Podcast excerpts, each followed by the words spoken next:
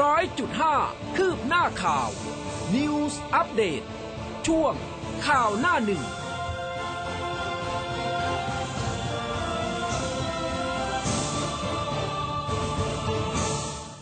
อรุณสวัสดิ์คุณผู้ฟังค่ะตอนรับเข้าสู่เช้าวันเสาร์นะคะเสาร์สิ้นเดือนด้วย 31 กรกฎาคม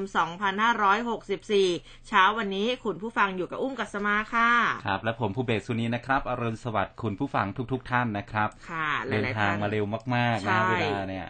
มันสิ้นเดือนเจ็ดแล้วนะ เดี๋ยวเดือนหน้าอ๋อพรุ่งนี้เดือนเจ็ดแล้วนะคะ เราก็ก้าวเข้าสู่เดือนที่8ของปีนี้แล้ว เวลาผ่านไปไวเหมือนโกหกค่ะ แล้วก็เรียกได้ว่าปีนี้ผ่านกันมาแบบ อึดทักทุเลนะเออทุลักทุเลด้วย แต่คือใครที่ยังยังยืนกันอยู่ได้ตรงนี้ก็แบบว่าอึดมากๆเลยจริง ๆนะคะ ก็เป็นกำลังใจให้กับทุกๆ คนนะคะ แล้วก็ตอนนี้มีไลฟ์ผ่านทาง Facebook ค่ะ คุณผู้ฟังเช้าวันเสาร์แบบนี้ ฝากกดไลค์กดแชร์กันเยอะๆด้วยนะคะ ครับผมคุณผู้ฟังที่ฟังอยู่นะครับ ถ้าสะดวกก็พิมพ์ข้อความเข้ามาทักทายพูดคุยกันบ้างนะครับค่ะอ่าเช้านี้ไปที่หน้าหนึ่งจากหนังสือพิมพ์ Daily News กันก่อนนะครับศบคชุดเล็กแย้ม ล็อกดาวน์จังหวัดพื้นที่สีแดงเข้มอีกยาวครับสอทอลั่นไม่เข้มป่วยรายวันพุ่ง 40,000 ดับ 500 วัคซีนไฟเซอร์ถึงไทย 1.5 ล้านโดส ฉีดด่านหน้า สงครามโควิดไม่จบครับศบคชุดเล็กแย้ม ล็อกดาวน์พื้นที่สีแดงเข้มอีกยาว เหตุยอดติดเชื้อยังพุ่งสูงรายวัน จ่อผ่อนให้ร้านอาหารในห้างเปิดขาย Delivery ครับ ค่ะ จากแนวหน้ากันบ้างนะคะ จ่อล็อกดาวน์ไม่มีกำหนดยอดติดเชื้อไม่ลด พุ่งทะลุหมื่นเจ็ดนะคะ ตายร้อยสิบเจ็ดบิ๊กตู่ย้ำประเทศอยู่ภาวะสงครามโรคนะคะ ยาฟาวิพิราเวียร์ถึงไทย 60 ล้านเม็ดกันยายนนี้ สาธารณสุขเปิดโมเดล หากไม่มีมาตรการเข้ม อาจป่วยพุ่ง 40,000 ต่อวันตายถึง 500 9 สิงหาเริ่มฉีดไฟเซอร์ 4 กลุ่มเป้าหมายค่ะ ครับ เรื่องของไฟเซอร์เนี่ยหน้าหนึ่งหนังสือพิมพ์ก็มีภาพนะครับของอการส่งมอบวัคซีนไฟเซอร์จำนวน 1.5 ล้านโดสนะครับจากรัฐบาลสหรัฐอเมริกา ให้กับรัฐบาลไทยถูกนำมาถึงท่าอากาศยานสุวรรณภูมิ โดยมีนายอนุทินชาญวีรกูลรองนายกรัฐมนตรี พร้อมกับคณะนะครับเดินทางมารับวัคซีน ซึ่งเป็นวัคซีนไฟเซอร์เนี่ยก็จะถูกนำมาฉีดให้กับ บุคลากรด่านหน้าด้วยนะครับ ค่ะ มากันที่แนวหน้าอีกครั้งหนึ่งนะคะ ทั่วไทยวิกฤตหนักค่ะ ตอนนี้ปากน้ำวันเดียว 1,386 ดับอีก 9 สมุทรสาครทะลุพันตาย 8 ชลบุรีพุ่งไม่หยุดเพิ่ม 914 โคราชป่วย new high 444 ตาย 2 สบคระบุแรงงานกลับภูมิลำเนาทำตัวเลขผู้ติดเชื้อโควิดของต่างจังหวัดแซงกทมค่ะ ขณะที่สมุทรปราการยอดติดเชื้อพุ่งวันเดียว 1,386 ราย เสียชีวิต 9 ศพนะคะ สมุทรสาครป่วยเพิ่ม1,186 รายดับ 8 ชนบุรีติดใหม่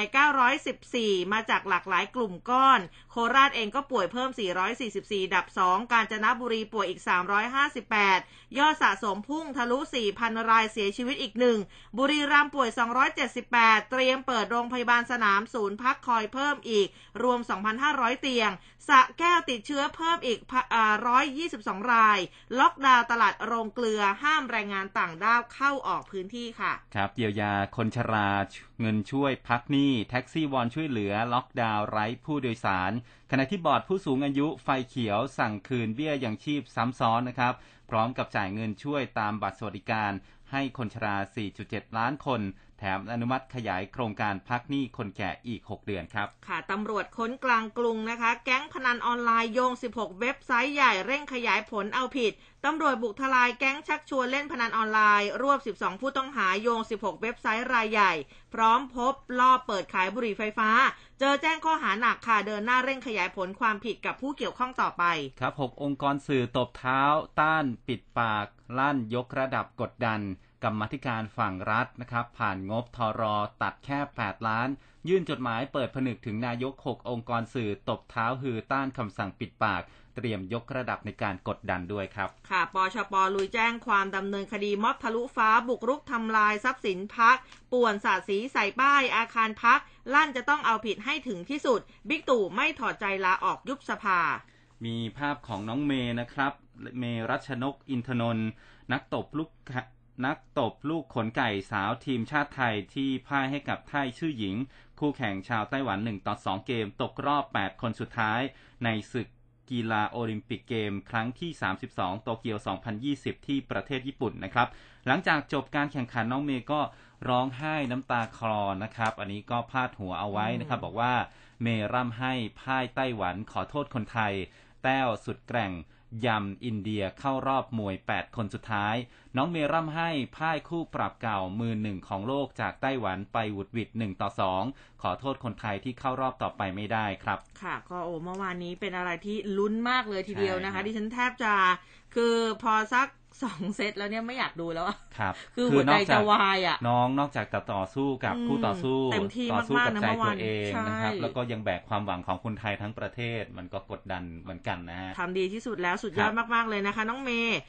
แนวหน้าค่ะมีภาพของบขอสอนำรถโดยสารมาให้บริการประชาชนที่ติดเชื้อโควิด -19 กลุ่มสีเขียวนะคะ เพื่อที่จะเดินทางกลับไปรักษาตัวยังภูมิลำเนา ซึ่งก็เปิดให้บริการเป็นวันแรก เพื่อร่วมสนับสนุนการปฏิบัติหน้าที่ในการส่งต่อ การดูแลผู้ป่วยติดเชื้อ หรือผู้ที่ได้รับผลกระทบจากการแพร่ระบาดของโควิด -19 ค่ะ ครับ สุดท้ายของเดลินิวนะครับชนะสูตรสาวโรงงานพบอสุจิติดโควิดเล็บเจอเนื้อเยื่อฆาตกรครับ ญาติเศร้ารีบนำศพเผา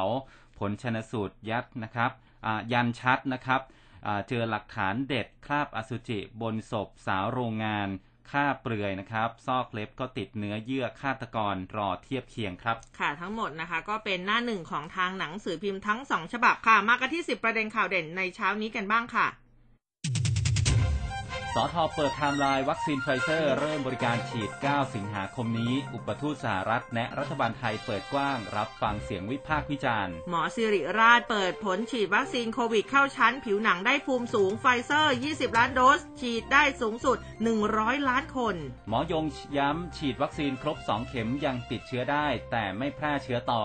สอทอเผย หากไม่มีมาตรการล็อกดาวน์คาดการณ์เป็นไปได้ว่าผู้ติดเชื้อรายวันอาจจะสูงถึง 40,000 คน นายกสั่งแก้กฎหมายขจัดอุปสรรคจัดการโควิด ชีวิตคนไทยต้องได้รับการดูแล โปรยคำหวานผมรักทุกคนนะครับกทมยังติดเชื้อสูง 3,231 ดับ 55 ทั้งประเทศยังพบผู้ป่วยเพิ่มสูงขึ้นต่อเนื่อง เผยคลัสเตอร์โรงงานพบรวม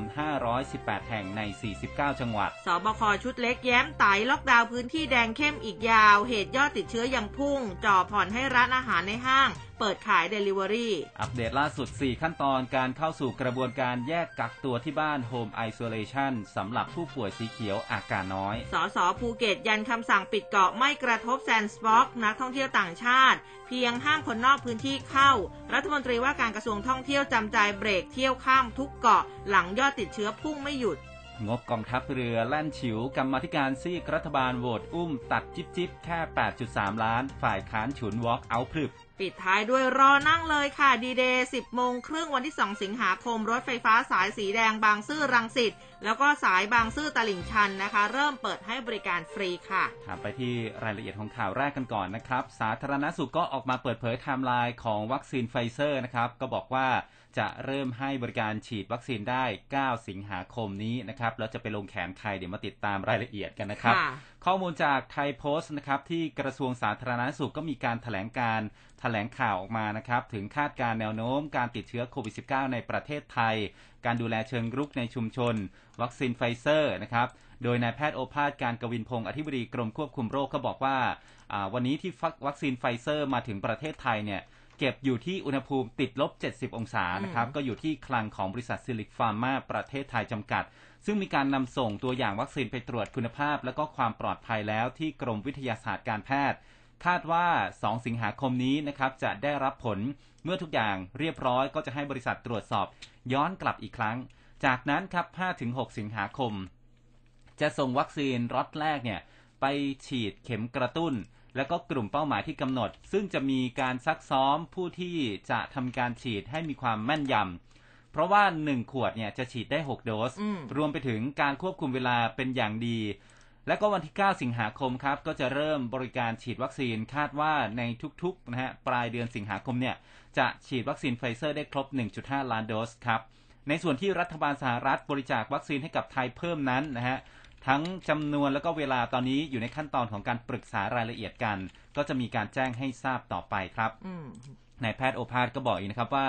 สำหรับวัคซีนไฟเซอร์ใน 1 ขวดนั้นก็จะมีความเข้มข้น จะต้องผสมด้วยน้ำเกลือ 0.9% normal saline นะครับอ่าจะผสมได้ 2.25 มิลลิลิตรนะครับ แล้วก็ฉีดได้ 6 โดส แล้วก็ฉีดโดสละ 0.3 มิลลิลิตร เข้าที่กล้ามเนื้อ แต่ก็จะแตกต่างกับกั กับของซิโนแวคแล้วก็แอสตราเซเนกานะครับคือ 2 ตัวนี้เขาจะใช้ 0.5 มิลลิลิตรไฟเซอร์เนี่ยจะฉีดแค่ 2 เข็มนะครับห่างกัน 2 สัปดาห์ ใช้ได้สำหรับคนที่มีอายุ 12 ปีขึ้นไป แล้วก็จะต้องเก็บในอุณหภูมิติดลบ 90 องศา ถึงติดลบ 60 องศา เก็บได้นาน 6 เดือน หรือว่าจะนำมาเก็บในตู้เย็นธรรมดาที่อุณหภูมิ 2-8 องศา อันนี้เก็บได้นาน 1 เดือนนะครับ จึงต้องมีการจัดการและก็ไทม์ไลน์ที่แน่ชัดครับ ส่วนการจัดสรรวัคซีนไฟเซอร์อ่าอันนี้เขาบอกว่า แบ่งเป็นสี่กลุ่มหลักนะครับ กลุ่มแรกคือบุคลากรทางการแพทย์และสาธารณสุขทั่วประเทศ เป็นเข็มที่3นะตั้งเป้าไว้ที่7แสนโดสนะครับอืมส่วนผู้สูงอายุนะครับ60ปีขึ้นไป ผู้ป่วยเรื้อรัง7กลุ่มโรค หญิงตั้งครรภ์มากกว่า12สัปดาห์ โดยเฉพาะในพื้นที่ 13 จังหวัดควบคุมสูงสุด และก็เข้มงวดนะครับจำนวน 645,000 โดส ชาวต่างชาติที่อาศัยอยู่ในไทย และก็เป็นผู้สูงอายุ 60 ปีขึ้นไป ผู้ป่วยโรค 7 กลุ่มโรคเรื้อรังนะครับ หญิงตั้งครรภ์มากกว่า 12 สัปดาห์ และก็คนไทยที่จะเดินทางไปต่างประเทศนะครับ เช่นนักเรียนนักศึกษาเป็นต้นนะครับ รวม 150,000 โดสนะครับ และก็กลุ่มทีสี่4 ก็คือเก็บไว้ทำวิจัยนะครับ โดยการอนุมัติของคณะกรรมการวิจัยจริยธรรมจำนวน 5,000 โดสนะครับอืมแล้วก็คุณหมอโอภาสได้บอกอยู่ด้วยนะครับว่าไทยเนี่ยก็ได้มีการปรับสูตรฉีดวัคซีนผสมระหว่างซิโนแวคและก็แอสตราเซเนกาเขาก็ใช้ชื่อย่อใหม่นะครับว่าเป็น SA อืมก็คือผสมระหว่างซิโนแวคกับแอสตราเซเนกาคือ SA นะครับ มีการวิจัยแล้วก็เผยแพร่ข้อมูลสู่สาธารณะทั้งจากจุฬากรมวิทยาศาสตร์การแพทย์ หรือว่า Biotec Biotec ในการให้วัคซีนชนิดต่างกัน ต่างวิธีการผลิต ข้อดีก็คือทำให้ภูมิคุ้มกันเนี่ยขึ้นได้ค่อนข้างเร็ว โดยจะฉีดวัคซีนซิโนแวคเป็นเข็มที่ 1 หลังจากฉีดเข็มที่อ่าสามหลังจากฉีดเข็ม 3 สัปดาห์ต่อมานะครับ แล้วก็จะฉีดเข็มที่ 2 ด้วยแอสตราเซเนกาจากการทดสอบในห้องปฏิบัติการ ค่าภูมิคุ้มกันสูงใกล้เคียงกับแอสตราเซเนกา2เข็มห่างกัน 12 สัปดาห์อืมอันนี้สามารถอ่า กระจายวัคซีนให้กับประชาชนฉีดครบ 2 เข็มเร็วขึ้น และจากการทดสอบฉีดวัคซีนสูตร SA นะครับในประชาชนพอสมควร ในแง่ของความปลอดภัยผลข้างเคียง หรือว่าอาการไม่พึงประสงค์ก็ไม่แตกต่างจากเดิมนะครับ ในรายที่ฉีดวัคซีน SA เสียชีวิตตามที่เป็นข่าวก็มีการชันสูตรศพ สาเหตุที่เสียชีวิตเนี่ยไม่ได้เกี่ยวข้องกับวัคซีนครับ ค่ะทางนี้เรื่องของแผนการกระจายวัคซีนในเดือนหน้านี้นะคะ ก็มีแผนจะกระจายไปในพื้นที่ต่างจังหวัดมากขึ้นค่ะ ในกลุ่มเป้าหมาย กลุ่มผู้สูงอายุ 60 ปีขึ้นไป ผู้ป่วยเรื้อรัง 7 กลุ่มโรค หญิงตั้งครรภ์มากกว่า 12 สัปดาห์แล้วก็อสม จากนั้นวัคซีนส่วนหนึ่งค่ะจะใช้ในพื้นที่ควบคุมการระบาดหรือว่าฉีดให้กับกลุ่มเป้าหมายพิเศษนะคะ อย่างพื้นที่ท่องเที่ยวนะในจังหวัดพังงาแล้วก็กระบี่เป็นต้น คุณหมอโอภาสยังได้คาดการณ์สถานการณ์โควิด -19 ในประเทศไทยค่ะบอกว่า หากไม่มีมาตรการล็อกดาวน์จากการคาดการณ์นี่เป็นไปได้ว่าผู้ติดเชื้อรายวันอาจจะสูงถึง 40,000 คนนะคะ โดยจุดสูงสุดก็คือ 14 กันยายน แล้วก็จะมีอ่าบอกว่าก็จะมีผู้เสียชีวิตเนี่ยมากกว่า 500 คนต่อวัน แล้วก็จะมีจุดสูงสุดอีกวันหนึ่งก็คือ 28 กันยายนค่ะ ซึ่งหลังจากเริ่มมาตรการล็อกดาวน์แล้วก็ได้รับความร่วมมือจากประชาชนตั้งแต่ช่วงปลายเดือนกรกฎาคมที่ผ่านมา อันนี้ก็สะท้อนให้เห็นว่ามาตรการล็อกดาวน์มีประสิทธิภาพสามารถลดการติดเชื้อได้ 20%หรือ 30,000 คนเป็นเวลา 1 เดือนนะคะ โดยจุดสูงสุดอยู่ในอาจจะอยู่ในช่วงต้นเดือนตุลาคมนี่แหละ ดังนั้นหากมีการใช้มาตรการล็อกดาวน์นานขึ้น อาจจะลดจำนวนผู้ติดเชื้อได้อีก 25%นาน 1 เดือน หรือมีการล็อกดาวน์นานขึ้นกว่าเดิมอีก 20%นาน 2 เดือน อันนี้ก็จะทำให้จำนวนผู้ติดเชื้อลดเหลือ 2,000 คน และมาตรการล็อกดาวน์มีประสิทธิภาพขึ้นอีก 25%นาน 2 เดือน ก็จะมีจำนวนผู้ติดเชื้อลดลงไม่เกิน 400 คนต่อวัน ดังนั้นมาตรการต่างๆ ที่ทางสาธารณสุขได้ดำเนินการ ทั้งการล็อกดาวน์การตรวจโควิด -19 เชิงรุก แล้วก็เร่งฉีดวัคซีนนะคะในกลุ่มผู้สูงอายุ 60 ปีขึ้นไป ผู้ป่วยโรคเรื้อรัง 7 กลุ่มโรค หญิงตั้งครรภ์ตามที่คาดการผู้ติดเชื้อก็จะลดลงเหลือ 100 คนต่อวันนะคะทีนี้เนี่ยมาทางด้านปลัดกระทรวงสาธารณสุขกันบ้างนายแพทย์เกียรติภูมิวงรจิต ท่านกล่าวเสริมค่ะบอกว่าปัจจุบันประเทศไทยมีการฉีดวัคซีนไปทั้งหมด 17 ล้านโดส แบ่งเป็นเข็ม1นะเข็มแรกเนี่ยจำนวน 17 ล้านโดส เข็มที่ 2 3.7 ล้านโดส ซึ่งก็ครอบคลุมทั้งในกรุงเทพและปริมณฑล 44%โดยเฉพาะในกรุงเทพค่ะที่ฉีดครอบคลุมไปถึง 61.67%และคนสูงอายุในกรุงเทพประมาณ 70%ได้รับการฉีดวัคซีนเรียบร้อยแล้ว ในส่วนภูมิภาค อันนี้มีการฉีดวัคซีนไปแล้ว 12.43%เนื่องจากว่าวัคซีนเนี่ยมีจำนวนจำกัด แล้วก็ต้องใช้ในพื้นที่ที่มีการระบาดอย่างหนักในกรุงเทพแล้วก็ปริมณฑลก็คาดว่าภายในเดือนนี้นะคะ จะได้รับวัคซีนอีก 10 ล้านโดส เป็นวัคซีนหลักที่ใช้ฉีดเนี่ยก็คือซีโนแวคแล้วก็แอสตราเซเนกาก็จะมีการกระจายไปในพื้นที่ต่างจังหวัดแน่นอน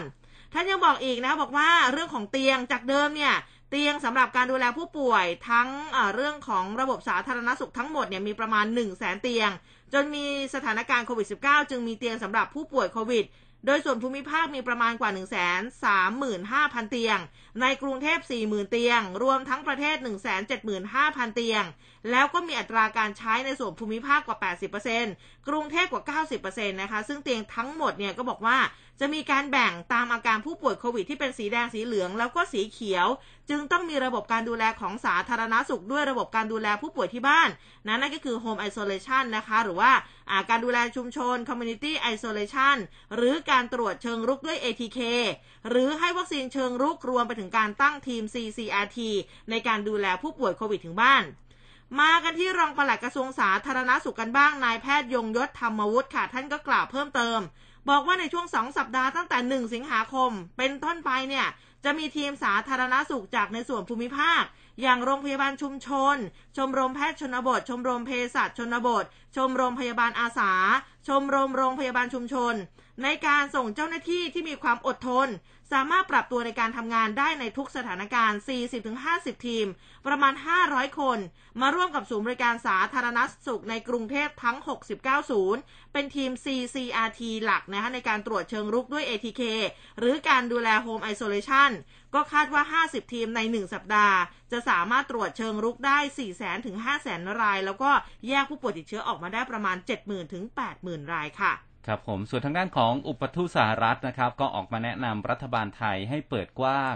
รับฟังเสียงวิพากษ์วิจารณ์นะครับ ข้อมูลจากมติชนออนไลน์ครับ รายงานว่านายไมเคิลฮีธอุปทูต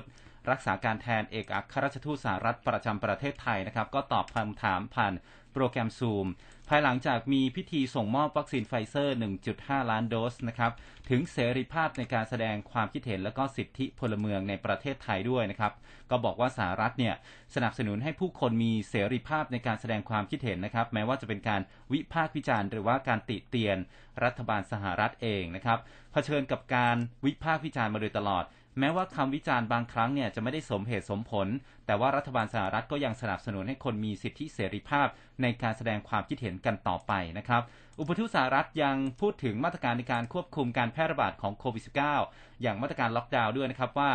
เราไม่มีทางที่จะหามาตรการที่ครอบคลุมหรือว่าสมบูรณ์แบบได้นะครับ แต่ว่าในแต่ละรัฐเนี่ยก็มีการรับมือที่แตกต่างกันออกไป บางรัฐใช้การล็อกดาวน์แบบเต็มขั้น บางรัฐก็ยังมีการปิดเมือง บางรัฐก็มีมาตรการผสมผสานกันนะครับ ยังไงก็ตามแล้วเนี่ยรัฐต้องมีการสื่อสารให้ชัดเจน ทั้งเรื่องของความเสี่ยง การชี้แจงข่าวเท็จต่างๆ โดยสหรัฐยังคงมีคนเชื่อว่าวัคซีนนั้นอันตรายอยู่นะครับ ในขณะเดียวกันประชากรของสหรัฐก็ยังฉีดวัคซีนได้แค่ 50%เท่านั้น จึงต้องเร่งดำเนินการฉีดเพิ่มเติม อย่างไรก็ตามครับก็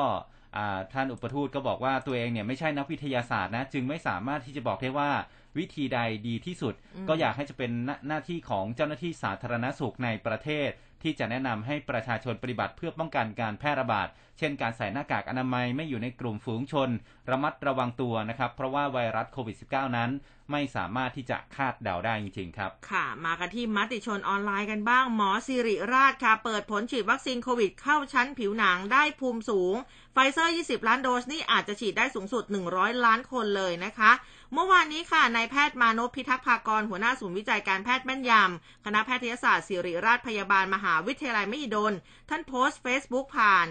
เฟซบุ๊กส่วนตัวของท่านเนี่ยนะคะ มานพพิทักษ์ภากรเนี่ยบอกว่ารอการศึกษาแบบนี้มานานละในที่สุดก็มีคนทำออกมาสักทีแม้จะเป็นการศึกษาในอาสาสมัครจำนวนแค่ 30 กว่าคน ทีมนักวิจัยจากเนเธอร์แลนด์ทดสอบการฉีดโมเดอร์นาวัคซีนใหม่ โดยแทนที่จะฉีดเข้ากล้ามนะคะ2 เข็มห่างกัน 4 สัปดาห์ เขาเปลี่ยนเป็นฉีดเข้าชั้นผิวหนัง 2 เข็มห่างกัน 4 สัปดาห์เหมือนเดิม จากนั้นทำการวัดระดับแอนติบอดีเมื่อฉีดครบแล้ว 2 สัปดาห์ก็พบว่าแอนติสไปแล้วก็แอนติ RBD นะคะสูงเทียบเท่ากับการฉีดเข้ากล้ามเลยทีเดียว โดยที่ผลข้างเคียงแทบจะไม่ต่างกับการฉีดเข้ากล้าม ข้อดีของการฉีดวัคซีนแบบนี้คุณหมอบอกว่า คือใช้วัคซีนน้อยกว่ามาก ถ้าฉีด 20 ไมโครกรัมนะคะ จะแบ่งฉีดได้ 5 คน แต่ถ้าใช้แค่ 10 ไมโครกรัม จะแบ่งฉีดได้ถึง 10 คนนะคะ ถ้าทำการศึกษาในกลุ่มคนจำนวนมากขึ้น แล้วผลยืนยันไปในทางเดียวกัน เราจะแก้ปัญหาวัคซีนประสิทธิภาพสูงไม่พอได้เลย อย่างไฟเซอร์วัคซีน 20 ล้านโดส แทนที่จะฉีดได้แค่ 10 ล้านคน อันนี้อาจจะกระเถิบกลายเป็น 50ถึง100 ล้านคนการฉีดแบบนี้คุณหมอบอกว่าฝึกไม่ยากด้วย เราฉีด intradermal กับยาแล้วก็วัคซีนหลายชนิดมาก่อนหน้านี้อยู่แล้ว น่าจะมีคนทำการศึกษาทำนองนี้ในประเทศไทยโดยด่วนจะเป็นประโยชน์มากนะคะอะเดี๋ยวก็ต้องรอดูนะว่า การศึกษาแบบนี้นะคะ มันสามารถที่จะใช้ได้หรือเปล่านะคะ แต่ว่าถ้าครับใช้ได้เนี่ยก็จะสามารถทำให้แบบเออคนเข้าถึงวัคซีนได้มากขึ้นด้วยนะคะ อืมครับอะก็นี้แค่ 20 ล้านโดสเองนะอ่าได้ถึงร้อยล้านเลยนะครับอาทีนี้ไปที่หมอยงครับคุณผู้ฟัง หมอยงก็ออกมาย้ำว่าฉีดวัคซีนครบ 2 เข็มยังสามารถติดเชื้อได้ แต่ว่าจะไม่ไปแพร่เชื้อต่อนะครับนายแพทย์ยงผู้บรวันหัวหน้าศูนย์เชี่ยวชาญเฉพาะด้าน ไวรัสวิทยาคลินิก ภาควิชากุมารเวชศาสตร์ คณะแพทยศาสตร์ จุฬาลงกรณ์มหาวิทยาลัยนะครับ ก็โพสต์ Facebook ยงวรวันนะครับ บอกว่าเอ่อยงผู้วรวันนะครับ บอกว่าอ่าการศึกษาของผู้เชี่ยวชาญเฉพาะด้านไวรัสวิทยาคลินิก คณะแพทยศาสตร์ จุฬาลงกรณ์มหาวิทยาลัย จะเห็นว่ามีสายพันธุ์อัลฟาหรือว่าอังกฤษเป็นสายพันธุ์หลักตั้งแต่ปลายมีนาคมจนถึงเมษายน หลังจากนั้นสายพันธุ์เดลต้าหรือว่าอินเดียก็เข้ามาแทนที่ จนในปัจจุบันนี้การระบาดในกรุงเทพและปริมณฑลทั้งหมดเป็นสายพันธุ์เดลต้าแล้ว สายพันธุ์เดลต้าสามารถติดต่อได้ง่ายๆนะครับ จึงทำให้มีการระบาดอย่างรวดเร็ว แล้วก็ทำให้สายพันธุ์อัลฟานั้นหายไปในที่สุด ส่วนการได้รับวัคซีนป้องกันโควิด -19 ยังพบการติดเชื้อได้นะครับ หลังจากการฉีดวัคซีนครบแล้ว แต่ว่าหลังจากการศึกษาติดตามอาสาสมัครในโครงการวิจัย ในระยะยาวหลังจากได้รับวัคซีนไปทั้งชนิดเชื้อตาย และก็ไวรัสเวกเตอร์ในประเทศไทยนะครับ เป็นจำนวนกว่าร้อยรายในแต่ละกลุ่ม ก็พบว่าการติดเชื้อนั้นยังเกิดขึ้นได้นะครับ อย่างเช่น อาสาสมัครรายที่1ครับเขาฉีดวัคซีนไวรัสเวกเตอร์หรือว่าแอสตราเซเนกาเนี่ยห่างกัน 10 สัปดาห์ หลังจากเข็มหนึ่งก็จะเห็นว่าภูมิต้านทานขึ้นสูงถึง 450 ยูนิต และเมื่อมาถึง 10 สัปดาห์นะครับภูมิต้านทานก็ลดลงมาเหลือ 203 ยูนิต ก็ได้ให้วัคซีนเข็มที่ 2 อีก 1 เดือนต่อมานะครับภูมิต้านทานขึ้นไปอยู่ที่ 514 ยูนิต แล้วก็หลังจากนั้นอีกไม่นานครับ อาสาสมัครรู้สึกเจ็บคอ เวียนศีรษะ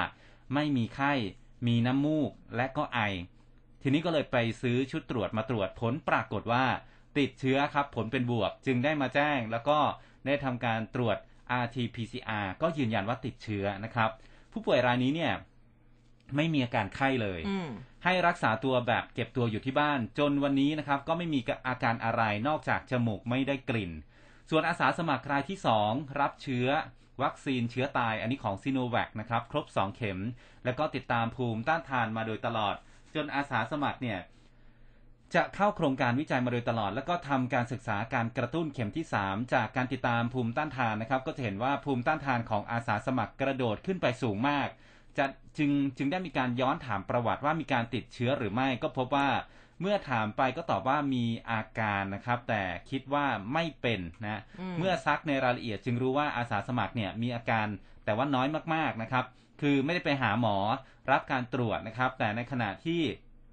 อยู่ที่บ้านเนี่ย ก็อยู่ด้วยกันสามคนพ่อแม่ที่มีอายุมากแล้ว แต่ว่าพ่อและก็แม่เนี่ยไม่ได้มีอาการติดเชื้อแต่อย่างใด ก็อืมแสดงว่าวัคซีนช่วย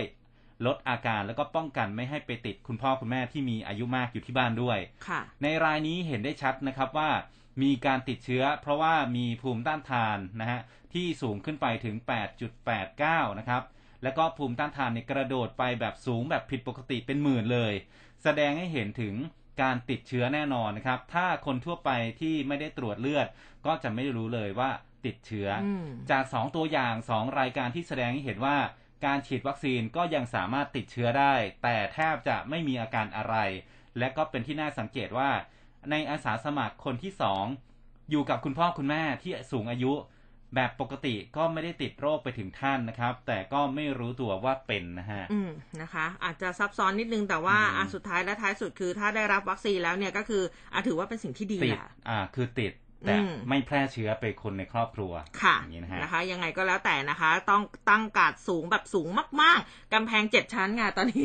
นะคะเจ็ดชั้นนี่ยังไม่รู้ว่าพอหรือเปล่านะคะฮะมากันที่กรุงเทพธุรกิจออนไลน์กันบ้างค่ะนายกสั่งแก้กฎหมายขจัดอุปสรรคจัดการโควิด ชีวิตคนไทยต้องได้รับการดูแลนะคะท่านนายกรัฐมนตรีพลเอกประยุทธ์จันทร์โอชาค่ะ เมื่อวานนี้ท่านก็เป็นประธานการประชุมหารือการบริหารจัดการดูแลผู้ติดเชื้อโควิด -19 แล้วก็การเตรียมความพร้อมของหอผู้ป่วยเฉพาะกิจนะหรือว่า hospital และโรงพยาบาลเอกชน ผ่านระบบ video conference ค่ะ มีคนเข้าร่วมประชุมเยอะเลยนะคะ อย่างมีพลเอกอนุพงศ์เผ่าจินดา ท่านรัฐมนตรีว่าการกระทรวงมหาดไทยพลเอกณัฐพลนาคพาณิชย์นะเลขาธิการสมช ในฐานะผอศปกศบค มีหน่วยงานราชการที่เกี่ยวข้องรวมถึงนายแพทย์เฉลิมหาญพาณิชย์ นายกสมาคมโรงพยาบาลเอกชน และประธานกรรมการบริษัทบางกอกเชนฮอสพิทอลฮอสพิทอลจำกัดมหาชนนะคะ มีพลตรีนายแพทย์เหรียญทองแน่นหนาผู้อำนวยการโรงพยาบาลมงกุฎวัฒนะ และตัวแทนผู้บริหารโรงพยาบาลเอกชนจำนวน 21 แห่งเข้าร่วมประชุมด้วย ผู้สื่อข่าวบอกค่ะบอกว่าทางโรงพยาบาลเอกชน ได้มีการนำเสนอปัญหาซึ่งสอดคล้องกันโดยเฉพาะความสามารถในการรองรับผู้ป่วย รวมถึงแนวทางการรับผู้ป่วย การรักษาแล้วก็การลดการติดเชื้อ ซึ่งต่างก็ยอมรับว่าต้องเพิ่มเตียงเหลืองแดง แล้วก็ห้องความดันลบ ขณะเดียวกันก็มีข้อกังวลว่าแม้จะขยายเตียงรองรับผู้ป่วยมากแค่ไหน หากการคุมการระบาดยังไม่เป็นผลนะคะ โดยเฉพาะการฉีดวัคซีนที่เป็นหัวใจสำคัญนั้น อันนี้ก็มีรายงานว่าท่านนายกเนี่ยก็บอกว่า รัฐบาลเร่งรัดสนับสนุนการจัดหาและนำเข้าวัคซีนของทั้งรัฐแล้วก็เอกชน โดยวัคซีนหลักของรัฐบาลนั่นก็คือซิโนแวคแอสตราเซเนกาไฟเซอร์ จอห์นสันแอนด์จอห์นสัน แล้วก็กำลังดำเนินการด้านเอกสารของสปุตนิกวีนะคะ และนอกจากนั้นวัคซีนทางเลือกที่เอกชนดำเนินการจัดหานะอย่างซิโนฟาร์มโมเดอร์นาที่จะเข้ามาในช่วงไตรมาสสี่รัฐบาลก็สนับสนุนเต็มที่ทีนี้ผู้สื่อข่าวเนี่ยก็รายงานนะบอกว่าท่านนายกค่ะบอกว่าทุกภาคส่วนต้องทำงานทั้งเชิงรุกนะอย่างเช่นการขยายเตียงเชิงรับ อย่างเช่นการตรวจสอบคัดกรอง ก็ต้องมีการบูรณาการทำงานร่วมกัน ชีวิตประชาชนคนไทยต้องได้รับการดูแล ข้อกฎหมายที่ติดขัดจะแก้ไข แล้วก็จะมีแพทย์ การบริการจัดการโรคเนี่ยทำงานได้ ซึ่งผู้สื่อข่าวก็รายงานอีกนะบอกว่าช่วงหนึ่งของการประชุมค่ะ ท่านนายกขอให้ความร่วมมือกัน พูดคุยหารือ เพื่อไม่สร้างความสับสนให้กับประชาชน แล้วก็ยังระบุด้วยว่า ผมรักทุกคนนะครับ หยอดคำหวานมานะฮะใช่ค่ะ คิดถึงรอยยิ้มของท่านเหมือนกันครับอคือผมแบบว่าเหมือนถึงว่าพอบอกว่าผมรักทุกคนนะครับ จะต้องตามด้วยรอยยิ้มแน่นอนยิ้มมุมปากนะอ่าครับผมมาที่อีกหนึ่งประเด็นครับ คุณผู้ฟังกสทช เชิญผู้ที่เกี่ยวข้อง หารือแนวทางในการดำเนินการตามข้อกำหนดในมาตรา 9 ของพรกฉุกเฉินนะครับข้อมูลจากผู้จัดการออนไลน์นะครับนายไตรรัตน์วิริยะสิริกุล รักษา การแทนเลขาธิการคณะกรรมการกิจการกระจายเสียง กิจการโทรทัศน์และกิจการโทรคมนาคมแห่งชาติ หรือกสทชนะครับ ก็บอกว่าจากข้อกำหนดที่ออกในความตามมาตรา 9 แห่งพรกฉุกเฉินนะครับ ฉบับที่ 29 ที่ประกาศใช้ไปเมื่อวันที่ 29 กรกฎาคมที่ผ่านมา ที่มีการห้ามเผยแพร่ข่าวสารที่บิดเบือน โดยมอบหมายให้กสทชประสานผู้ได้รับใบอนุญาตทุกรายนะครับ ให้ไปตรวจสอบ IP address ที่มีการนำเสนอข้อมูลข่าวสารที่ปรากฏบนอินเทอร์เน็ตที่มีลักษณะในการบิดเบือนข้อเท็จจริง เพื่อให้มีการดำเนินการตามขั้นตอนของกฎหมาย กสทชนะครับก็ได้เชิญผู้แทนกระทรวงดิจิทัลเพื่อเศรษฐกิจและสังคมหรือว่า DES และก็ผู้แทนจากกองบัญชาการตำรวจสอบสวน อาชญากรรมทางเทคโนโลยีนะครับหรือว่าบชสอทและผู้ให้บริการอินเทอร์เน็ตในประเทศไทยทุกรายนะครับ มาประชุม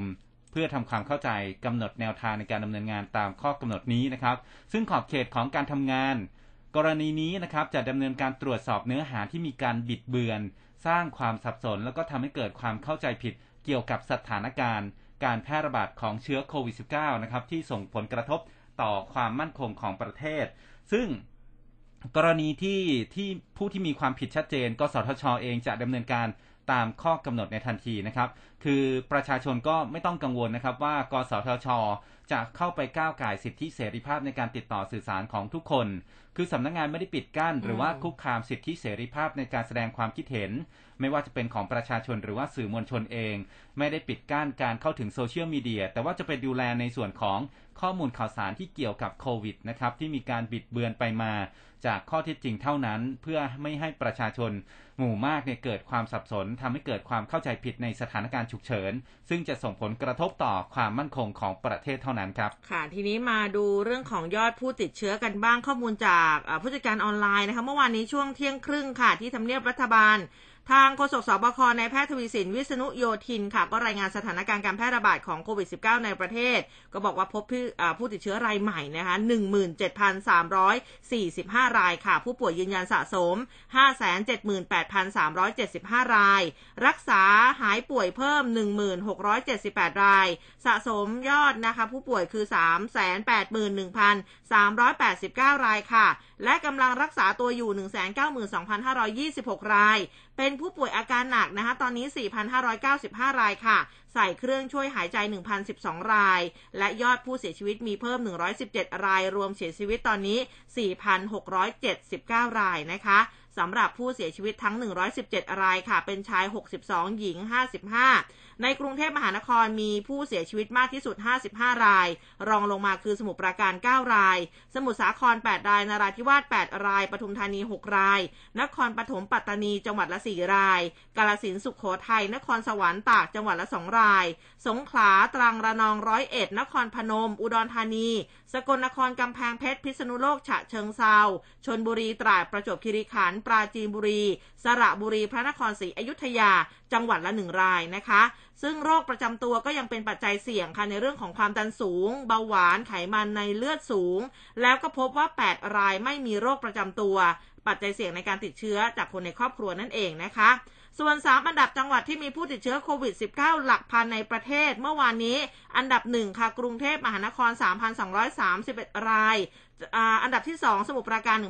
1,386 ราย และสมุทรสาครตามมาเป็นอันดับ 3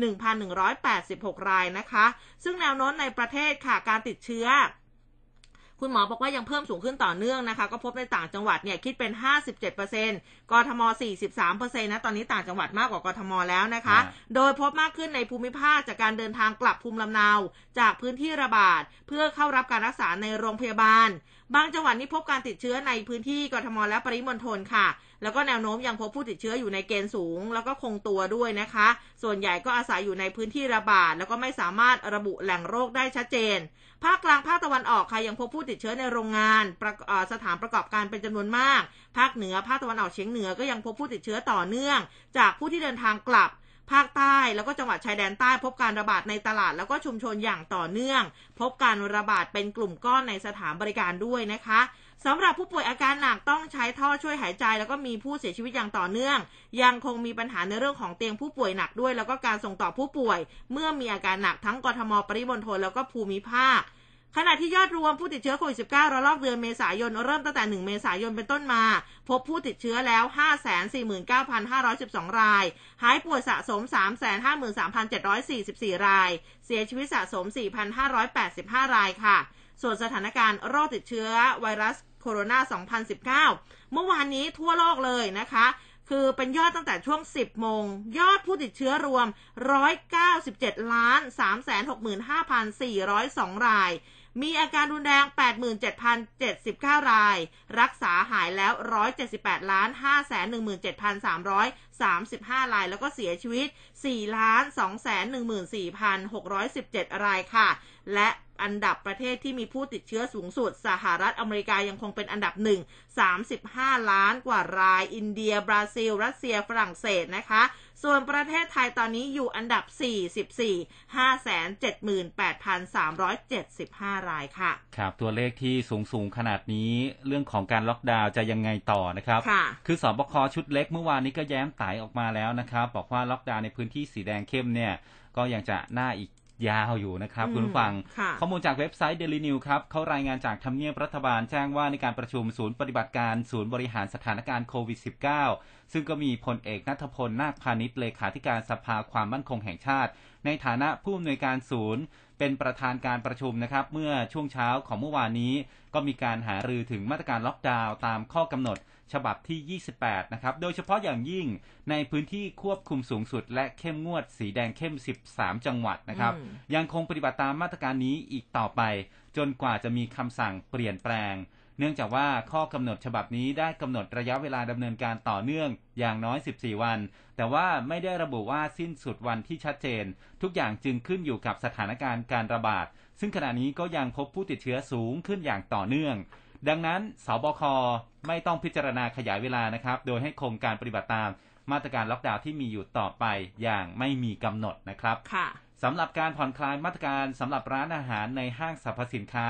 ให้สามารถกลับมาขายอาหารได้นั้นนะครับ อาจจะมีแนวโน้ม แล้วก็มีความเป็นไปได้ที่จะให้ขายผ่านทางช่องทางออนไลน์อืมแต่ว่าก็ยังห้ามนั่งรับประทานอาหารภายในร้านนะครับ ซึ่งก็เป็นไปตามแนวทางปฏิบัติเบื้องต้น ที่กระทรวงสาธารณสุขกำหนด แต่จนถึงขณะนี้กระทรวงสาธารณสุขเนี่ยยังไม่ได้ยื่นข้อเสนอ ในการปรับเปลี่ยนวิธีการปฏิบัติมาให้กับสปกสบคพิจารณาครับ ค่ะ เดี๋ยวยังไงถ้ามีความคืบหน้านะคะ เราจะมาติดตามรายงานติดตามให้คุณผู้ฟังได้ทราบความคืบหน้าแน่นอนนะคะ ทีนี้มากันที่มติชนออนไลน์กันบ้างค่ะ สาธารณสุขเขาเผยผู้ป่วยโควิดในระบบ 2 0 0แสนรายนะตอนนี้ก็เลยสั่งแบ่งเตียงทั่วประเทศรองรับ แล้วก็มีการส่งกลับภูมิลำเนาไปแล้วถึง 50,000 รายนะคะ เมื่อวานนี้ที่กระทรวงสาธารณสุขค่ะนายแพทย์เกียรติภูมิวงรจิตนะคะท่านปลัดกระทรวงสาธารณสุข ก็แถลงสถานการณ์นะของโควิด -19 ของประเทศไทยเนี่ยบอกว่า สถานการณ์กรุงเทพมหานครล่าสุดก็ยังมีผู้ติดเชื้อระดับสูง และจะมีต่อไปอีกระยะ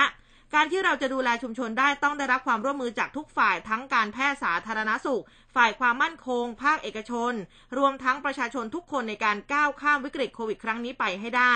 ขณะนี้ทั่วโลกมีการระบาดรุนแรงขึ้นใหม่ครั้งหนึ่ง มีการติดเชื้อมากกว่า6แสนรายต่อวันนะคะ รวมติดเชื้อสะสมกว่า 198 ล้านราย อันนี้ก็ถือว่าเป็นตัวเลขที่สูงมาก คาดว่าอีกไม่กี่วันการติดเชื้อนี่จะแตะ 200 ล้านรายนะคะ ตัวเลขผู้เสียชีวิตก็มากขึ้น รวมทั้งเพื่อนบ้านไทยแล้วก็ประเทศไทยเองด้วย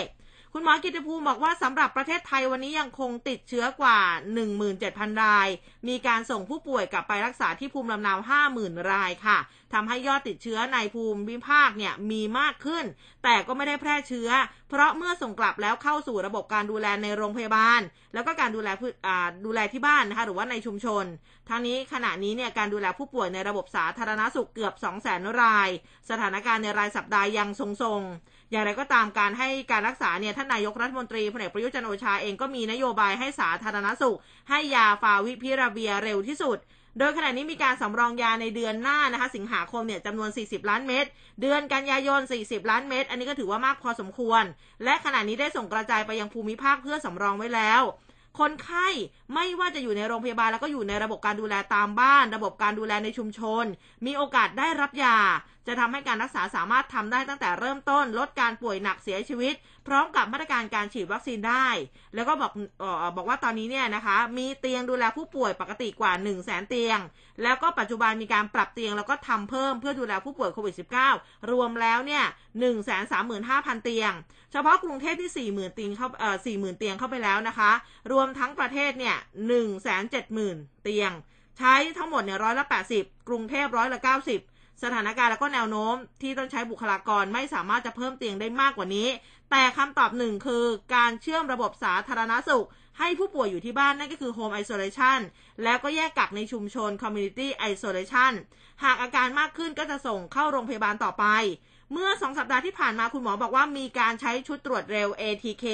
ทำให้ดักจับผู้ติดเชื้อในชุมชนได้มากขึ้น แต่ส่วนใหญ่ไม่มีอาการนะคะ แล้วก็อยากให้ได้รับการดูแลที่เหมาะสม โดยมีทีม CCRT เข้าไปดูแลในชุมชนด้วยทั้งเรื่องของการรักษาพยาบาล แล้วก็การฉีดวัคซีนในกลุ่มเปราะบางค่ะครับพอพูดถึงตัวเลขเนี่ยผมก็เข้าไปดูในเว็บไซต์จิตอาสาแคร์นะครับ วันนี้ค่ะก็ปรากฏว่าอ่าสีแดงเนี่ยยังเยอะอยู่อืมสีแดงก็หมายถึง คนที่รอการช่วยเหลือนะครับอืมที่ติดโควิดค่ะ -19 ในขณะเดียวกันสีเขียวก็เยอะขึ้นมาเหมือนกันนะครับอืมค่ะคือ 2 วันที่แล้วเนี่ยที่พูดให้ฟังคือสีเขียวแทแทบไม่มีเลยค่ะคือยังไม่ได้รับการช่วยเหลือดูแลนะครับ แต่ว่าพอมาวันนี้เนี่ยเออสีเขียวเนี่ยก็มีพื้นที่มีปริมาณเริ่มที่มีบ้าง เริ่มดีขึ้นนะครับค่ะอ่าอันนี้ก็ยินดีด้วยนะครับสำหรับผู้ป่วยที่ได้รับการเข้าถึงการรักษาเรียบร้อยแล้วนะครับค่ะทีนี้ไปดูที่ศูนย์พักคอยกันบ้างคุณผู้ฟัง กทมก็เปิดศูนย์พักคอยรองรับผู้ป่วยโควิด -19 แล้ว 28 แห่งครับพลตำรวจเอกอัศวินขวัญเมือง ผู้ว่าราชการกรุงเทพมหานครก็ไปตรวจความพร้อม ศูนย์พักคอยเพื่อส่งต่อเขตบางกอกน้อยที่โรงวะโรงเรียน สุวรรณารามวิทยาคม สามารถรองรับผู้ป่วยโควิด -19 ได้ถึง 120 เตียง แบ่งเป็นชาย 60 เตียง หญิง 60 เตียงนะครับ ตอนนี้ออยู่ระหว่างการปรับปรุงสถานที่ให้มีความเหมาะสม แล้วก็สร้างความเข้าใจกับประชาชนที่พักอาศัยอยู่ในพื้นที่ใกล้เคียง รวมทั้งมีการจัดเจ้าหน้าที่เทศกิจตำรวจในพื้นที่ และฝ่ายความมั่นคง ร่วมดูแลความปลอดภัย โดยมีทีมแพทย์จากโรงพยาบาลสิริราช แล้วก็ศูนย์บริการสาธารณสุข 30 วัดนะครับ เจ้าอ่าแล้วก็มีวัดเจ้าอามเป็นผู้บริหารจัดการผู้ป่วย เตรียมเปิดให้บริการวันที่ 3 สิงหาคมนี้นะครับ ส่วนทางด้านของนางศิลปะสวยระวีแสงศูนย์ปลัดกรุงเทพมหานคร ก็ตรวจความพร้อม ศูนย์พักคอยเพื่อส่งต่อเขตบางกอกใหญ่ ที่สร้างที่ศูนย์สร้างสุขทุกวัยเขตบางกอกใหญ่ ซึ่งก็เปิดเป็นให้บริการเมื่อวานนี้นะครับ รองรับผู้ป่วยโควิด -19 ได้ 50 เตียง เฉพาะผู้ป่วยหญิงมีทีมแพทย์จากโรงพยาบาล บางประกอบนะครับบางประกอบ 8 และก็ศูนย์บริการสาธารณาสุข 33 วัดหงรัตนาราม เป็นผู้บริหารจัดการผู้ป่วยครับ แล้วก็กรุงเทพมหานครตอนนี้สามารถจัดตั้งศูนย์พักคอย เพื่อส่งต่อแล้ว 60 แห่งนะครับ เปิดรับผู้ป่วยได้แล้ว 28 แห่ง รองรับผู้ป่วยแล้ว 7,568 รายครับ ค่ะ จริงๆ นี่เขตบางกอกใหญ่ อันนี้ขอขอพูดส่วนตัวเพราะว่าเขตตัวเองเลยนะคะ คือท่านก็เขาเรียกว่าทำงานอยู่เหมือนกันหมายถึงว่าทำงานหนักมากพอสมควรสำหรับผู้อำนวยการเขตบางกอกใหญ่ คือ เราอยู่เขตบาง แต่แต่ละที่เนี่ยมันก็จะมี Facebook ของแต่ละเขตเขาก็จะมีการทำงานว่าแต่ละเขตเนี่ยทำงานยังไง คืออุ้มก็ไปเช็คตลอดเลยนะ คือท่านผู้อำนวยการเขตบางกอกใหญ่นี่คือทำงานตลอดนะ อันนี้ต้องขอชมลงพื้นที่ เออใช่นะคะ ก็ อะหลาย ๆ เขตนะคะ ถ้ามีอะไรอยากจะ PR นะคะ ถ้าถ้าถ้าได้ฟังสารนี้จากเราออกไปอยากแจ้งข่าวบอกกล่าวเรามาได้นะคะ เดี๋ยวช่วย PR ให้ ทีนี้มาอัปอัปเดตล่าสุด 4 ขั้นตอนการเข้าสู่ระบบการแยกกักตัวที่บ้าน Home Isolation สำหรับผู้ป่วยผู้ป่วยสีเขียวอาการน้อย อันนี้ฟังในเรื่องของขั้นตอนกันบ้างเผื่อใครมีคนรู้จักนะคะ หรือว่าเอ๊ะกำลัง คือตัวเองก็อาจจะติดโควิดบ้างนะคะ แล้วก็จะต้องทำไอโซเลชันเนี่ยจะต้องทำอย่างไรบางคนอาจจะแบบว่ายังยังไม่รู้ว่าจะเริ่มต้นยังไงนะคะ ข้อมูลจากคมชัดลึกค่ะก็ทางกระทรวงสาธารณสุขเนี่ยเขาเผย 4 ขั้นตอนการเข้าสู่ระบบการแยกกักตัวที่บ้านสำหรับผู้ป่วยสีเขียว หรือไม่มีอาการดังนี้ ข้อแรกเลยใช้ชุดตรวจโควิดแอนติเจนเทสคิดที่ผ่านการรับรองจากออยด้วยตัวเอง หรือตรวจจากหน่วยตรวจโควิดเชิงรุกนะคะ ถ้าตรวจแล้วผลเป็นบวก นั่นก็คือการติดเชื้อ แล้วก็ผู้ป่วยเนี่ยต้องการแยกกักตัวที่บ้าน อันนี้ให้ติดต่อ 1330 หรือกรอกข้อมูลผ่านระบบ QR code นะคะอะเดี๋ยวหาข้อมูลแล้วก็เดี๋ยวลงไว้ให้ แล้วก็จะมีเจ้าหน้าที่พอโทรไปแล้วเรียบร้อยหรือว่ากรอกข้อมูลผ่านระบบเรียบร้อย เจ้าหน้าที่จะติดต่อกลับนะคะ หลังจากจับคู่ผู้ป่วยกับคลินิกศูนย์บริการสาธารณาสุข หรือว่าโรงพยาบาลที่จะรับหน้าที่ดูแลผู้ป่วยระหว่างแยกกักตัวที่บ้าน แล้วก็แพทย์เนี่ยจะทำการพิจารณาผู้ป่วยครั้งหนึ่งหากไม่มีอาการหรือว่าอาการเล็กน้อยนะคะหรือว่าเป็นส่วนสีเขียวเนี่ย อันนี้ก็จะสามารถเริ่มต้นเข้าสู่ระบบการแยกกักตัวที่บ้านได้แต่อย่างไรก็ตามค่ะคุณผู้ฟัง ชุดตรวจโควิดต้องใช้แบบชนิดตรวจได้ด้วยตัวเองนะคะ นั่นก็คือ home use เท่านั้น โดยจะเป็นการตรวจผ่านโพรงจมูกหรือว่าน้ำลายค่ะ ก็สามารถที่จะคลิกข้อมูลคู่มือการแยกกักตัวที่บ้าน Home Isolation นะคะ เราจะมีเว็บให้เดี๋ยวลงไว้ให้ใน Facebook นั่นเองนะคะทางนี้ค่ะออยเขาแนะนำประชาชนสามารถหาซื้อนะคะ ชุดตรวจโควิด -19 ได้ด้วยตนเองนะคะ ที่ได้รับอนุญาตจากออยง่ายๆ แค่สแกน QR code เหมือนกัน หรือเข้าไปที่เว็บไซต์ fda.moph.go.th นะคะ ก็เป็นเว็บไซต์ของทางออยนี่แหละ แล้วก็นอกจากนี้ 10 แนวทางที่ประชาชน ควรนำไปปฏิบัติเพื่อป้องกันไม่ให้เชื้อไวรัสโควิด -19 เข้าสู่บ้านเรือนหรือว่าที่พักอาศัยเนี่ยก็มีดังนี้ทำความสะอาดภายในรถยนต์ทุกครั้ง อันนี้ใครที่มีรถยนต์นะคะ ทำความสะอาดภายในรถยนต์ทุกครั้งหลังใช้งาน เก็บรองเท้าไว้นอกบ้าน หรือว่านอกห้องพัก ถอดหน้ากากอนามัยใส่ถุงให้มิดชิด และทิ้งในขยะที่มีฝาปิดแยกเฉพาะ หรือถ้าไม่ได้มีถังขยะที่มีฝาปิดแยกเฉพาะ เขียนติดไว้หน่อย ว่าเป็นขยะติดเชื้อนะคะ พี่ๆที่เขาจะต้องมาเก็บเนี่ยเขาจะได้ทราบเขาจะได้แยกให้ถูกนะคะ แล้วก็เช็ดทำความสะอาดกระเป๋า โทรศัพท์มือถือ นาฬิกาข้อมือ แว่นตากุญแจบ้านกุญแจรถ ด้วยน้ำยาฆ่าเชื้อ ล้างมือฟอกสบู่อย่างน้อยเนี่ยยี่สิบวินาทีนะคะ ล้างมือยังไงจำได้หรือเปล่ามันมีขั้นตอนอยู่นะนะคะจะทำท่าใช่ไหมคุณเดี๋ยวต้องให้ลูกสอนครับลูกนี่ไปเรียนที่โรงเรียนมาล้างมือแบบโอ้โหละเอียดเราที่จำก็ไม่ค่อยได้เลยนะคะ แล้วก็หลีกเลี่ยงการสัมผัสสิ่งของในบ้านหรือว่านั่งบนเก้าอี้โซฟาก่อนอาบน้ำนะ แล้วก็ไม่สัมผัสสัตว์เลี้ยงหรือว่าบุคคลในบ้านก่อนอาบน้ำแยกเสื้อผ้าที่ใส่นะไปนอกบ้าน ออกจากเสื้อผ้าที่ใส่ในบ้าน อาบน้ำและสระผมทันทีเมื่อกลับถึงบ้าน เมื่อรับประทานอาหารร่วมกันกับสมาชิกในบ้าน ให้ใช้ช้อนกลางส่วนตัวตักอาหารนะคะ เรื่องของการอาบน้ำเนี่ยอุ้มคือเอาจริงไหมฮะอาบน้ำจนตัวเปื่อยเนี่ยกลับบ้านอ๋อจากจัดรายการเนี่ยอุ้มก็ครัต้อบงอาบน้ำก่อนก่อนใช่ก่อนฮะที่จะแบบ เออทำเป็นวิธีที่ถูกอะไรต้อง เอออ่าทำนั่นโน่นนี่ต่อ คืออาจจะเข้าใจว่าในช่วงนี้เนี่ย ค่าไฟเปลืองค่าน้ำเปลืองแต่ว่าอืมก็ต้องเซฟตัวเองไว้ก่อนใช่นะครัคะบทำทำยังไงให้ให้ให้ตัวเองเนี่ยคลีนที่สุด เพราะว่าถ้าเรามีคนอยู่ที่บ้านหลายคนโดยเฉพาะถ้ามีผู้สูงอายุด้วยอืมเออนะคะ ก็ต้องแบบระมัดระวังกันสักนิดนึง ครับผม อะไปดูที่จังหวัดกาญจนบุรีครับคุณผู้ฟัง ตอนนี้สั่งล็อกดาวน์5อำเภอติดชายแดนเมียนมานะครับจะค่ะเริ่ม 2 สิงหาคมนี้นะครับ มีคำสั่งด่วนออกมาเมื่อวานนี้เองนะครับ จากกรุงเทพธุรกิจนะครับ บอกว่านายจิรเกียรติ ภูมิสวัสดิ์ผู้ว่าราชการจังหวัดกาญจนบุรีนะครับผู้อำนวยการศูนย์สั่งการชายแดนไทยเกี่ยวกับประเทศเพื่อนบ้านด้านเมียนมา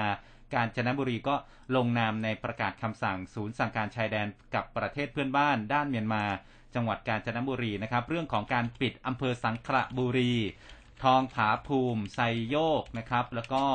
อำเภอเมืองกาญจนบุรี และตำบลจระเข้เผือกอำเภอด่านมะขามเตี้ยนะครับ แล้วก็มีการประกาศคำสั่งที่ 2 ตามประกาศคณะกรรมการโรคติดต่อจังหวัด เรื่องของการปิดอำเภอในพื้นที่จังหวัดกาญจนบุรี เพื่อป้องกันการแพร่ระบาดนะครับ โดยคำสั่งทั้ง 2 ฉบับเนี่ยมีเนื้อหาบอกว่า การแพร่ระบาดของโควิด -19 ในอ่าประเทศนะครับ เมียนมานะครับ ก็ค่อนข้างที่จะรุนแรงอืมมีผู้ติดเชื้อแล้วก็เสียชีวิตจำนวนมาก คาดว่าผู้ติดเชื้อครึ่งหนึ่งของจำนวนประชากร และก็มีผู้เสียชีวิตวันละหลายพันคน ระบบสาธารณสุขล้มเหลวแล้วนะครับทำให้ประชากรจากสหภาพเมียนมาเนี่ยจำนวนมากพยายามที่จะหลบหนีไปประเทศเพื่อนบ้าน โดยเฉพาะประเทศไทยอืมซึ่งกาญจนบุรีเองก็มีพื้นที่ชายแดนติดกับพม่านะครับเมียนมาเนี่ยจำนวน 5 อำเภอ 11 ตำบล 31 หมู่บ้าน ดังนั้นเพื่อเป็นการป้องกันการลักลอบหนีเข้าเมือง แล้วก็ยับยั้งการแพร่ระบาดของโรคโควิด -19 จึงออกคำสั่งนะครับอาศัยตามคำสั่งการของอา นายกรัฐมนตรี รองนายกรัฐมนตรีฝ่ายความมั่นคงพลเอกประวิตรวงสุวรรณในการประชุมมอบนโยบายแล้วก็แนวทางในการบริหารจัดการพื้นที่ชายแดน ในห่วงสถานการณ์การระบาดของโควิด -19 ของจังหวัดชายแดน ภายใต้ศูนย์สั่งการชายแดนกับประเทศเพื่อนบ้านของกาญจนบุรีเนี่ยนะครับ ก็ออกคำสั่งมานะฮะก็บอกว่าหนึ่งเนี่ยกาญจนบุรีมีคำสั่ง ปิดพื้นที่ตำบลอำเภอได้แก่อำเภอสังขละบุรีทั้งอำเภอนะครับ อำเภอทองผาภูมิทั้งอำเภอ อำเภอไซโยกทั้งอำเภอ ตำบลบ้านเก่าของอำเภอเมืองกาญจนบุรี ตำบลจระเข้เผือก อำเภอด่านมะขามเตี้ยครับ แล้วก็ให้อำเภอพื้นที่บูรณาการร่วมกับกองพลทหารราบที่ 9 มณฑลทหารบกที่ 17 แล้วก็สถานีตำรวจภูธรในพื้นที่สำนักงานสาธารณสุขอำเภอ และหน่วยงานที่เกี่ยวข้องดำเนินการดังนี้นะครับ ปิดพื้นที่แล้วก็กำหนดตั้งจุดตรวจจุดสกัดอำเภอสังขละบุรี ทองผาภูมิไซโยก ตำบลบ้านเก่าอำเภอเมืองกาญจนบุรี แล้วก็ตำบลจระเข้เผือกอำเภอด่านมะขามเตี้ยยกเว้นนะครับการขนส่งสินค้าอุปโภคบริโภค การขนส่งทางการแพทย์ การขนส่งพัสดุภายในประเทศ อันนี้ให้ขนถ่ายณจุดควบคุมการเข้าออกตั้งแต่ 2 สิงหาคมนี้ เวลา8โมงเช้านะครับจนกว่าจะมีคำสั่งที่เปลี่ยนแปลง ส่วนการโดยสารนะครับ ระงับการโดยสารเข้าออกพื้นที่เป็นการชั่วคราวตั้งแต่ 2 สิงหาคม ก็เริ่มตั้งแต่ 8 โมงเช้าจนกว่าจะมีคำสั่งเปลี่ยนแปลงนะครับอืมอ่าส่วนประชาชนผู้ใดจะเข้าออกพื้นที่ตามที่ประกาศไปก็คือวันที่ 2 สิงหาคม เว้นแต่เจ้าพนักงานควบคุมโรคติดต่อเจ้าหน้าที่ฝ่ายความมั่นคงตำรวจทหาร หรือว่าผู้ได้รับอนุญาตจากพนักงานควบคุมโรคติดต่อ หรือว่าผู้ที่นายอำเภอมอบหมายนะครับ ถึงจะ เข้าออกได้ อันนี้คือห้ามเลยนะ ห้ามอืมประชาชนเข้าออกพื้นที่เลยค่ะแล้วก็ห้ามออกนอกเคหสถานด้วยนะครับ ตั้งแต่วันที่ 6 สิงหาคม จนกว่าจะมีคำสั่งเปลี่ยนแปลง คือตั้งแต่4ี่ทุ่มถึงตีสี่ของวันรุ่งขึ้น ห้ามออกจากบ้านนะครับ ถ้าค่ะไม่มีเหตุฉุกเฉินนะครับ แต่ว่าถ้ามีกรณีจำเป็นเร่งด่วนนะครับ ก็ถ้าหากว่าปล่อยช้าเนิ่นนานไปอาจจะเกิดความเสียหายเนี่ย ก็ ให้ใช้สิทธิ์โต้แย้งได้ตามมาตราวรรคสามสิบวรรคสองวงเล็บหนึ่งนะครับ ก็คือสามารถที่จะไปได้แหละถ้ามันด่วนฉุกเฉินจริง ๆ นะครับค่ะอันนี้มีผลตั้งแต่ 2 สิงหาคมจนกว่าจะมีคำสั่งเปลี่ยนแปลงครับ ค่ะ เอาละค่ะ เดี๋ยวไปพักกันสักครู่หนึ่งกลับมาค่ะ สายฟ้าพยากรณ์วันนี้ฝนจะตกที่ไหนบ้าง หนักเบาที่ไหนบ้างมาติดตามกันในช่วงหน้าตอนนี้พักกันแป๊บหนึ่งค่ะ อัปเดตข่าวด่วนประเด็นเด็ดตลอด 7 วัน กับทีมข่าว m c o t News FM 100.5 และเครือข่ายวิทยุอสมททั่วประเทศ ในช่วงเกาะติดข่าว 8นาฬิกา30 นาทีถึง 16นาฬิกา30 นาทีข่าวไว ใกล้ชิด ตรงใจ เป็นสปอตไลท์ให้สังคม คลื่นข่าว m c o t News FM 100.5ทลายทุกข้อจำกัด ฟังชัดทุกเรื่อง สวัสดีครับ ผมติ้งหนุ่ยจากเพชรจากรายการแชร์เล่าข่าวเด็ด แชร์ทุกข่าวเล่าทุกข้อเท็จจริงยิกแกมหยอกพูดคุยด้วยความสุขสนานที่คุณผู้ฟังนั้นมีส่วนร่วมไปกับเราครับ พบกันทุกวันจันทร์ถึงวันศุกร์เวลาบ่าย2โมงถึง4โมงเย็นทาง m c o t News FM 100.5 และพบกันนะครับ ข่าวไวใกล้ชิด ตรงใจ เป็นสปอตไลท์ให้สังคม ร่วมคุยข่าวผ่านทาง 468 3999 และ Official Line at mcot news ร้อยจุดห้าคืบหน้าข่าว News อัปเดตช่วงข่าวหน้าหนึ่ง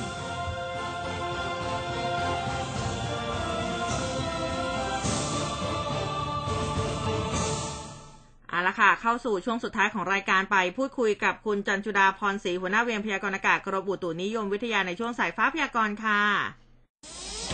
สายฟ้าพยากรณ์ โดยกรมอุตุนิยมวิทยา สวัสดีค่ะ สวัสดีค่ะ ค่ะ คุณจันจุดาคะวันนี้จะมีฝนฟ้าขนองขนองในช่วงภูมิภาคไหนกันบ้างคะเอ่อรวมแล้วการกระจายฝนก็ยังคงดีอยู่นะคะอืมวันนี้แต่ปริมาณฝนหนักก็จะให้ไว้ทางด้านภาคอีสานตอนบน แล้วก็ภาคตะวันออกบริเวณชายฝั่งนะคะ แล้วก็ภาคใต้ฝั่งตะวันตกนะคะอืมค่ะโดยรวมแล้วนะคะ ก็ฝนอยู่ในเกณฑ์ร้อยละสี่สิบถึงหกสิบทั่วประเทศเลยนะคะ ยกเว้นทางด้านภาคใต้ที่จะมีฝนเยอะก ว่ากว่าภาคอื่นๆนะคะอืมค่ะ แล้วก็ทางด้านกรุงเทพมหานคร วันนี้โอกาสฝนก็ยังคงอยู่ในเกณฑ์ร้อยละสี่สิบแต่ว่าโอกาสที่จะเกิดฝนมากที่สุดเนี่ยแล้วก็จะเป็นช่วงระหว่างบ่ายถึงค่ำเป็นต้นไปนะคะ ช่วงบ่ายเป็นต้นไปครับช่วงกลางวันก็มีโอกาสเหมือนกันแต่ว่าเปอร์เซ็นต์ฝนจะบ่ายค่ำจะเยอะกว่า ช่วงช่วงกลางวันน่ะนะคะอืมค่ะครับสำหรับคลื่นลมทางด้านทะเลอันดามันก็ยังคงมีกำลังแรงต่อเนื่องนะคะ ดังนั้นก็ เรือเล็กก็ยังคงต้องเฝ้าระวังและงดงดออกจากฝั่งต่อไปอีกนะคะ เพราะว่าคลื่นยังแรงต่อเนื่องอยู่ค่ะฮะคือทางภาคเหนือแล้วก็อีสานตอนบนนี้เน้นเน้นจังหวัดอะไรบ้างครับ อีสานตอนบนก็จะเน้นทางด้านอ่าทางด้านแม่ทางด้านตัว เลยนะคะ แล้วก็หนองคายหนองบัวลำพูอุดรธานีบึงกาฬนะคะครัจับงหวัดระนองนครพนมมุกดาหารแบบนั้นนะคะอืมที่โอกาสที่จะมีฝนตกหนักรวมทั้งทางด้านยโสธรและอำนาจเจริญด้วยนะคะอืมค่ะภาคส่วนภาคเหนือนี้ก็ไม่ได้ให้ฝนตกหนักนะคะ แต่ว่าก็จะเน้นฝนอยู่ทางด้านซีกตะวันตกมากกว่า ก็ที่ให้เฝ้าระวังก็แถวจังหวัดแม่ฮ่องสอนและตากนะคะ ด้านรับลมนี้ก็มีโอกาสที่จะเกิดฝน มากกว่าจังหวัดอื่นๆของทางด้านภาคเหนือนะคะ ก็คือแม่ฮ่องสอนและตากนะคะ ก็ให้เฝ้าระวังด้วยค่ะค่ะครับผมอ่าเช้านี้ก็ขอบคุณคุณชันจุดานะครับ ค่ะ ค่ะ สวัสดีค่ะ สวัสดีครับ ก็ หลายพื้นที่นะวันนี้ 30-40%โดยเฉพาะทางอีสานตอนบนเนี่ยก็ต้องระมัดระวังกันนะครับ คุณผู้ฟังครับ ค่ะ มากันที่ข่าวในช่วงท้ายกันบ้างนะ จากสยามรัฐการสสภูเก็ต ยันคำสั่งปิดเกาะไม่กระทบ sandbox นะคะ ก็ทางนายนัทธีถิ่นสาคูสสภูเก็ตพรรคพลังประชารัฐนี่ก็บอกว่า กรณีคำสั่งจังหวัดภูเก็ตนะที่เป็นเรื่องของการยกระดับมาตรการตรวจคัดกรองการเดินทางเข้าภูเก็ต ที่ห้ามบุคคล แล้วก็ผู้ขับขี่ยานพาหนะทุกประเภท เข้าจังหวัดภูเก็ตทั้งทางบกนะคะด่านตรวจท่าฉัดชัยทางน้ำท่าเรือทุกท่าในภูเก็ต แล้วก็ช่องทางภายในประเทศ ยกเว้นบางกรณีนะหรือว่าผู้ที่มีความจำเป็นนี่ก็บอกว่าคำสั่งดังกล่าว เพื่อเกิดความชัดเจนในการควบคุมการเดินทางเข้าออกพื้นที่ภูเก็ตของคนไทยที่มาจากพื้นที่อื่นนะซึ่งอาจจะมีความเสี่ยงเอาเชื้อเข้ามา ก็ยืนยันว่าไม่กระทบกับโครงการภูเก็ต sandbox นะที่กลุ่มเป้าหมายส่วนใหญ่เป็นนักท่องเที่ยวต่างชาติ เดินทางมาโดยเที่ยวบินตรงมาจากต่างประเทศ ไม่ได้มาโดยเที่ยวบินภายในประเทศ แล้วก็ปัจจุบันสายการบินในประเทศก็ยุติให้บริการชั่วคราวอยู่แล้วค่ะครับผมไปที่เรื่องของกรรมธิการงบประมาณนะครับก็มีการรายงานจากเว็บไซต์แนวหน้านะครับ เรื่องของการพิจารณาร่างพระราชบัญญัติงบประมาณรายจ่าย ประจำปีงบประมาณ 2565 สภาผู้แทนราษฎร ก็แจ้งว่าเมื่อวานนี้ที่ประชุมมีการพิจารณารายงานของคณะอนุกรรมธิการทั้ง 9 คณะ โดยในส่วนของคณะอนุกรรมธิการครุพันธ์และก็ ICT เข้ารายงานเป็นคณะสุดท้าย ซึ่งก่อนหน้านี้ก็มีคณะอนุที่ได้แขวนงบจัดซื้อยุทโธปกรณ์อื่น ๆ ที่ไม่ใช่เรือดำน้ำลำที่ 2 และก็ 3 ของกองทัพเรือนะครับเพราะว่ากองทัพเรือได้ถอนเรื่องออกไป โดยไม่มีตัวแทนของกองทัพเข้าชี้แจงต่อที่ประชุมกรรมธิการชุดใหญ่ได้รับทราบทำให้นายเรืองไกรลีกิจวัฒนะกรรมธิการซีกฝั่งของพรรคพลังประชารัฐ เสนอให้ที่ประชุมโบสด้วยการยกมือว่าจะให้ปรับลดงบของกองทัพเรือหรือไม่ ซึ่งขณะนั้นนางนฤมลพินโยสินวัตรรัฐมนตรีช่วยว่าการกระทรวงแรงงานในฐานะรองประธานกรรมธิการทำหน้าที่ในการประธานเป็นประธานการประชุมก็เห็นชอบด้วยกับข้อเสนอของนายเรืองไกรนะครับ กรณีนี้ทำให้ฝ่ายค้านเนี่ยโดยนายพิธาลิมเจริญรัตสสบัญชีรายชื่อ และหัวหน้าพักก้าวไกล แล้วก็นายประเสริฐจันทระรวงทองสสนครราชสีมาพักเพื่อไทยนะครับในฐานะ กรรมธิการงบ ก็พยายามเจรจากับนายสันติพร้อมพัฒน์และก็นายวิเชียนชวลิตรองประธานกรรมธิการ เพื่อให้ชะลอการพิจารณาออกไปก่อน เพราะว่างบของกองทัพเรือเนี่ยมีถึง 15 กว่าเดี๋ยวนะฮะ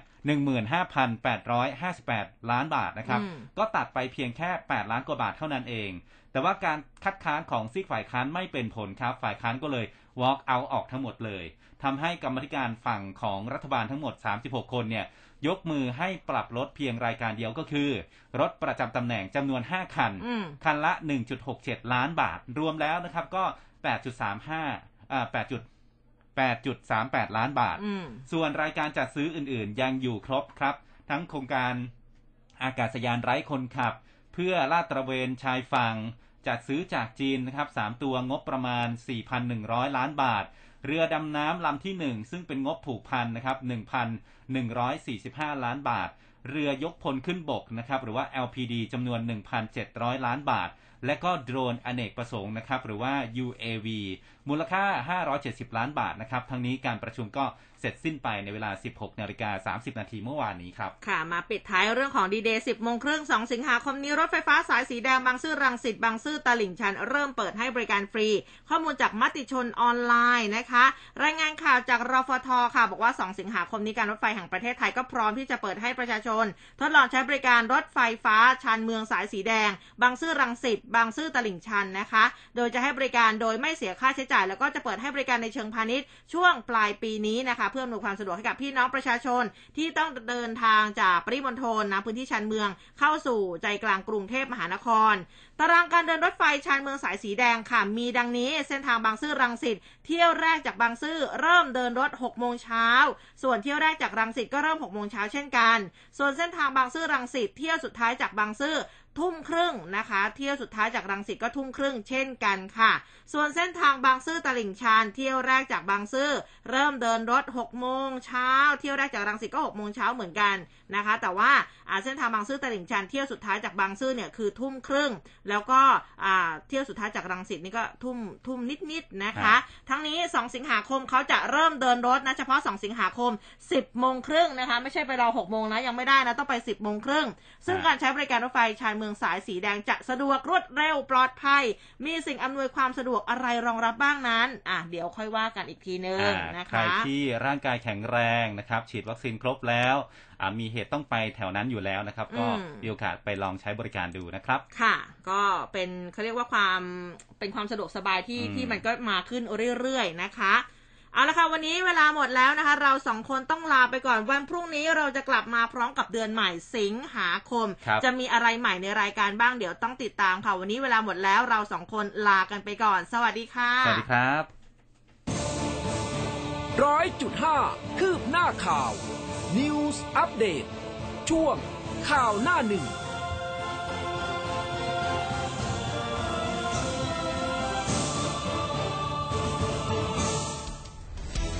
คลื่นข่าว m c o t News FM 100.5 ทลายทุกข้อจำกัด ฟังชัดทุกเรื่อง ข่าวไว ใกล้ชิด ตรงใจ เป็นสปอตไลท์ให้สังคม ในช่วงเวลาที่เราทุกคนต่างต่อสู้ในสมรภูมิโควิด -19 ทุกคนต่างระดมสัพพะกำลัง ช่วยเหลือกันอย่างไม่รู้จักเหน็ดเหนื่อย โครงการลมหายใจเดียวกัน กลุ่มปตท ขอร่วมเป็นอีกหนึ่งพลัง ส่งมอบเครื่องช่วยหายใจ อุปกรณ์ทางการแพทย์ และความช่วยเหลือด้านต่างๆที่จำเป็น